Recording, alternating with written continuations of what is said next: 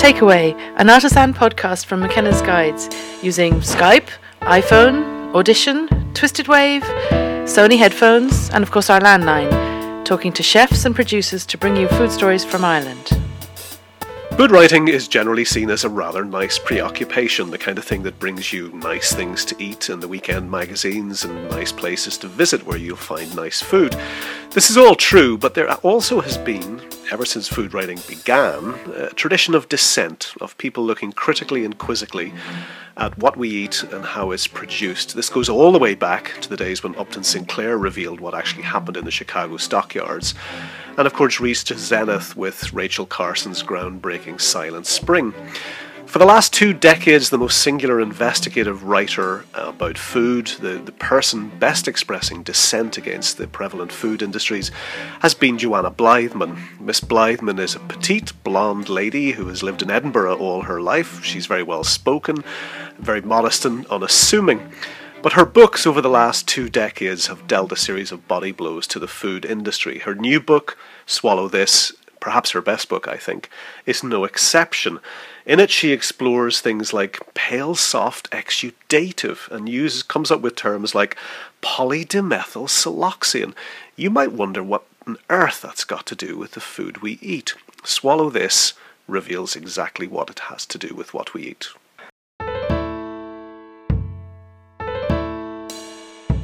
Uh, Joanna Blythman, your first book, The Food We Eat, was published on the 19th of February 1996. Your sixth book, Swallow This has just been published on the 26th of February 2015. How have things changed in the food industry in the last 19 years? Well, um, quite a lot has happened. I think back when I wrote The Food We Eat, um, the uh, we were kind of new about additives and E numbers and we were concerned about a number of things. Uh, but it was kind of relatively easy then to see which foods were processed and which weren't. What's happened in the last decade that's made a huge difference is that the food industry has has set about this this campaign or this um, uh, action, which is called Clean Label, and its purpose has been to remove from labels all those long sounding technical names, you know, things like carboxymethylcellulose or mono and diglycerides of fatty acids to kind of get them off the label and replace them with others that sound better. Uh, but the problem is that the same the replacements have to do the same job for food manufacturers. They have to color foods, flavor foods, preserve them, uh, etc. So I'm not convinced that the substitutes are are really an improvement. But the fact is that if you pick up many processed foods nowadays, they don't sound as bad as they used to. So, Joanna, it doesn't come as a surprise to you then that uh, in the United States, uh, Nestle, uh, quickly followed by Hershey, have announced that they're going to remove all artificial flavors and colors from their confectionery um, by 2015. No, it doesn't. I mean, because what what the food industry does is it tries to um, allay our fears. So on the front of a pack of, you know, say biscuits or, you know, some meat product, you'll see lots of tick lists and guarantees nowadays. So it's things like, you know, low in sugar, uh, low carb, um, free from artificial colorings, free from artificial flavorings, no fake this and that. And that reads really well. And a lot of people take a lot of comfort from that and they think, well, this product must be fine. And then you turn over the label and the OD numbers that you used to see quite often, and, and, often a paragraph of them on processed foods, just just tend not to be there any longer, and they've been replaced by things that sound a lot better. And obviously, bragging that they don't use uh, uh, artificial colorings will be a big strategy for uh, large food corporations who you know that have major problems uh, convincing people that they're selling good food. That will be a big part of their their um, strategy to to essentially confuse us um, about the provenance of their products and to make us think they're better and that we don't need to worry about them nowadays. In the introductory section of the book, you advise that people should have a personal precautionary principle, a PPP. Yes. How how would that work for consumers in real time? Well, I, th- I think we all like to think that, that, that there's some some sort of um, silvery haired, very scientific sage regulators um, looking out for our best interests and that we can rely on them. You know, they wouldn't allow anything into the food chain that would be bad for us or dangerous or not good for our health or nutritionally questionable. And um, what I've realized from my researches is that actually there is no such thing. Um, the problem is that um, the uh, regulatory authorities are lobbied very, very heavily by the big food uh, multinational companies. Something like 20 to 30,000 lobbyists in Brussels alone knocking doors in the European Commission and, you know, influencing European MEPs. And um, often on the, the so called government, well, the government committees where there are experts who make decisions about levels of what is considered to be safe, uh, uh, a safe level for a chemical in our food. Um, they, these are people who often in their day job are taking grants and getting money from companies uh, that have a very vested interest in seeing their products commercialized. So, as a result, my, my idea is that we have to operate a personal precautionary principle, and that is the idea that you know, if you don't understand what it is, if you would not have that ingredient in your uh, store cupboard, then don't buy it. So my philosophy is is quite simple. It's to avoid processed food, um, buy whole ingredients in their raw or unprocessed state and then cook them yourself from scratch.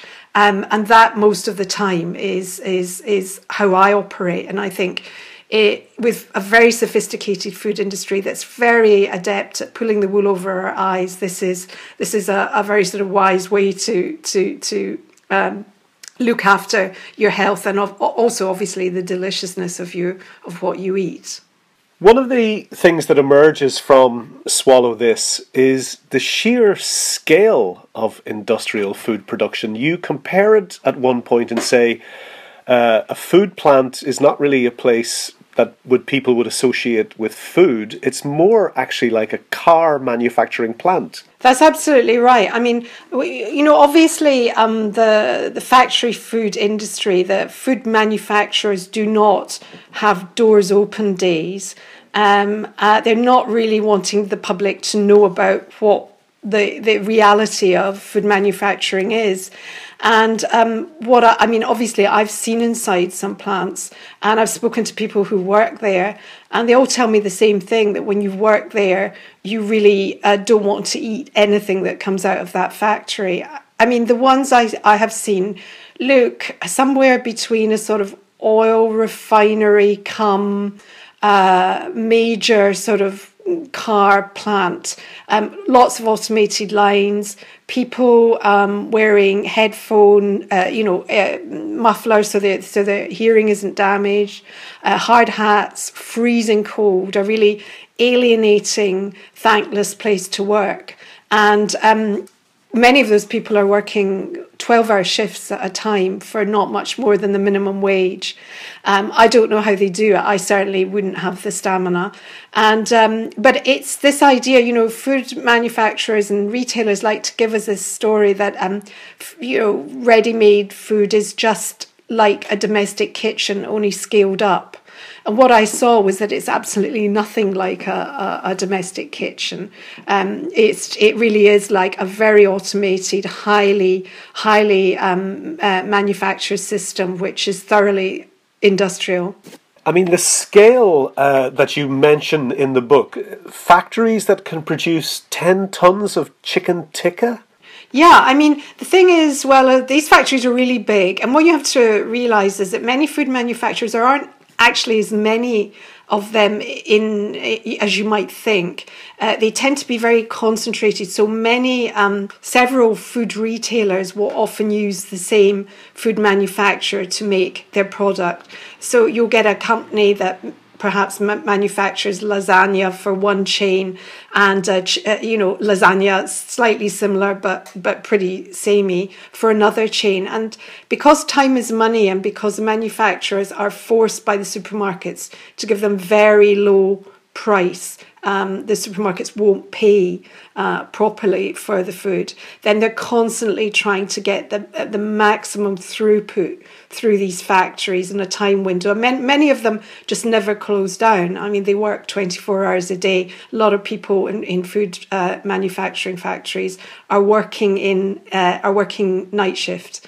Um, but they don't close. And the, one minute it's you know um, uh, Tesco's uh, chicken tikkas that are going down the line, and then the next uh line is uh, Asda chicken tikka. That's how it operates, and it's all about um, the only sort of where the profits are for the manufacturers is in the sheer number of, of products that they that they can they can produce. It's not there isn't a decent margin on them. There's nothing to encourage them to take time and care and do things in small batches. The system only makes money for them if they really churn out uh, food in in a, in a thoroughly industrial way. One of the things that um, most surprised me when I read Swallow This was the food industry's devotion to what we used to call margarine. Um, you actually refer to its modern iteration, uh, low fat spread, as the family pet. Why is the food industry so devoted to mixing oil and water? Well, it, it's really interesting, isn't it? I mean, the thing about butter is that butter is really not a highly processed food. You know, it's churned cream, and it, it it's quite an ex- in food manufacturing terms, it's an expensive ingredient. And the key thing about food manufacturers is if you ask a food technologist, um, their role is to try and look at the expensive ingredients and cut them down uh, and replace them with something that is cheaper to use and therefore more profitable. So, um, in the case of margarine and spreads, what these are, I like to think of them as forced marriages. You have two elements that would never come together water and oil. And the broker in this uh, the sort of arranger is uh, an emulsifier some kind of starch or emulsifier which will bind these two very uh, unlikely uh, uh, partners in this sort of slippery oily uh, allegiance. And then of course what you have then when you've kind of mixed those three elements together then you have this stuff that looks grey and sort of really unappetizing and very unpleasant. So you then have to add colouring uh, to make it give it a sort of healthy buttery shade of yellow. So uh, I always think that margarine uh, and spreads are, are the the most thoroughly synthetic uh, products, but the food industry loves them, and unfortunately, our, our regulators are are so-called health gurus do as well. I mean, the, the British UK Food Standards Agency actually is still recommending that people reduce butter and substitute low-fat spreads instead. Of course, low-fat spreads are, are, are classic value-added food, you know, because you can say with olive oil, and that means you can add another 50p to each tub. So it's it's um just like a blank canvas to which, with a few different additive twists and turns, uh, food manufacturers can can add on profit. You mentioned there that the f- regulators, um, and one of the things that your book shows is that the regulators effectively seem to echo the interests of the food industry. I mean, it's a well-known secret that the in the White House, the Obamas eat organic food. And it's a well known secret that David Cameron and his family eat organic food. But how come that message is never echoed by government departments? Well, I think uh, first of all, you have to realize that um, a lot of there's there's this revolving door basically between um, the would be regulators and the food industry. So if if if many of the people, for example, on the Food Standards Agency board, many of those people will be picked from the food industry. They'll have strong food industry connections, and many of the the the, the employees will actually walk out of a of a job in the Food Standards Agency and straight into a, a job with a large food company or a supermarket. So there's an unhealthily close relationship. On the kind of organic point of view, there's the, the, the schism between what politicians do in their personal lives and what they do up front um, is that I think uh, they're cowards, really, and it takes a lot to stand up to big food businesses. They're enormously powerful and you know they'll have the sort of business uh, and the financial people breathing down their neck and saying, "Oh, I don't want to make an enemy of these people because they're, they, you know, they're employing so many people. They're going to open a factory here. Um, they, you know, we're making a lot of profit from from from having them in the country. This is supporting the economy. And this is very the case, very much the case with Tesco. Um, you know, the the, the the the the UK government, I imagine Irish government, took the attitude to just welcome them because they're such a successful British industry, and it's not our job to knock them. Uh, but then, of course, some of these, you know, we see with Tesco that, that its uh, fortunes are reversed. But I think um, for, I've yet to come across a politician who's got the nerve to say, stand up to the likes of Nestle, PepsiCo, Unilever, or any of the big supermarket chains. Uh, they just don't see that as a role. One of the consequences that you deal with in your book is the creation of a sort of fear of natural foods um, and the persistent message that kitchens are dangerous places, havens for bacteria. Um, how has the food industry managed to put across a message so powerfully that it effectively terrorizes people to actually use their own kitchens? Yeah, I think it's interesting. I mean, it's it's actually just really good good marketing. You know, you have to make yourself essential to people. How do you do that? By um, dropping the thought in their heads that what they're doing at home is dangerous. Um, and you know, food safety has always been one of the arguments that the food industry have have used for. Um, uh, including additives, things like preservatives, antioxidants in food. And I think one of the, and, and for doing things like washing salads and chlorine, you know, there's, it, it presents a, a, a, food safety argument. But actually, uh, the truth is that what it is about is what the food industry calls shelf life extension. It's really not to do with safety, it's to do with um, uh, sort of having products that seem to last that last seem to be fresh for longer than they naturally naturally would. And uh, you know, one of the phrases I came across when researching my book was a fresh-like quality, and that's now quite a common understanding in the food industry that a thing is not fresh. That what you're trying to do is give it a fresh-like quality, and a number of te- technologies are used to that effect. And I think um, you know we've it's very interesting because, uh, for example, on chicken, we're we're told, you know, um, sort of the implication from the from the government um, health, uh, uh, you know, safety advisors is sort of stupid housewives, stupid consumers spreading Campylobacter around their kitchens. We have to tell them how to overcook their birds so that nothing can survive. And that's again, it's sort of passing the buck for why is there all this contamination in chicken?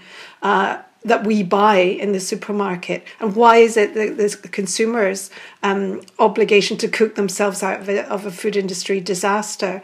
And and one I was shocked when I saw that the the UK Food Standards Agency had an advert quite quite recently which said uh, your kitchen sink has more germs than a toilet. There was a picture of a toilet there and I mean, I think that's sheer, that's really trying to panic people. It's making them think, oh my goodness, everything to do with real food is just a seething mass of dangerous bacteria. And it's really the men in white coats um, in the supermarket and in behind the scenes who can, only they can make my food safe to eat. And of course, that's a lie, but it, it really makes for big food industry profits. I mean, the, the content of Swallow This is, is frequently sobering, and would I be right to suggest that um, the way in which you cheered yourself up was by writing so many individual zingers and one liners? I, I was particularly taken by the smell of the bechamel in a factory that reminded you of regurgitated baby milk. Yes, it did actually. It's funny because I, I went to, uh, I was in a slaughterhouse and uh, I found that the slaughterhouse was strangely actually was not that disturbing. You know, it smelled of blood and flesh, but that wasn't a problem. But I thought the most sickening smell I came across was this sort of white sauce gloop that goes on, um, you know, lasagna, supermarket lasagna. It was thoroughly revolting. But I did keep myself Mean, there's a sort of black humour about Swallow This. I, ho- I hope it's there anyway. And I actually found some of the things the food industry said just absolutely hilarious, albeit in a terrifying way. And one of them was uh, the flavouring company that bragged, um, we make flavouring solutions for tastes you want to mask. That was in the, the, the, masthead of it of its website, and it was this pride. You know, here we are. We'll, we we let's you know let's collaborate collaborate in confusing the consumer. Um, and I found them in there uh, quite naive almost when you when I got behind the security wall into the food industry's sort of inner conversation. I, I it was quite amusing to hear what what they say um, and the, the, the kind of claims they make for the products. Uh, um, you know things like if you use our product, you know your in, your margins will be will be increased by hundred percent, and you can. I my favorite one was a company that was bragging that there you could um, cut the amount of butter using this miracle product, but still have an all butter label on it for for a premium, you know, upmarket product, and it's that kind of uh, sort of just dishonesty, which in the food industry is seen as as a, you know a desirable skill. It's seen as part of the business. Swallow This, Joanna Blythman's sixth book, is published now by Fourth Estate. You've been listening to Takeaway, an artisan food podcast by McKenna's Guides.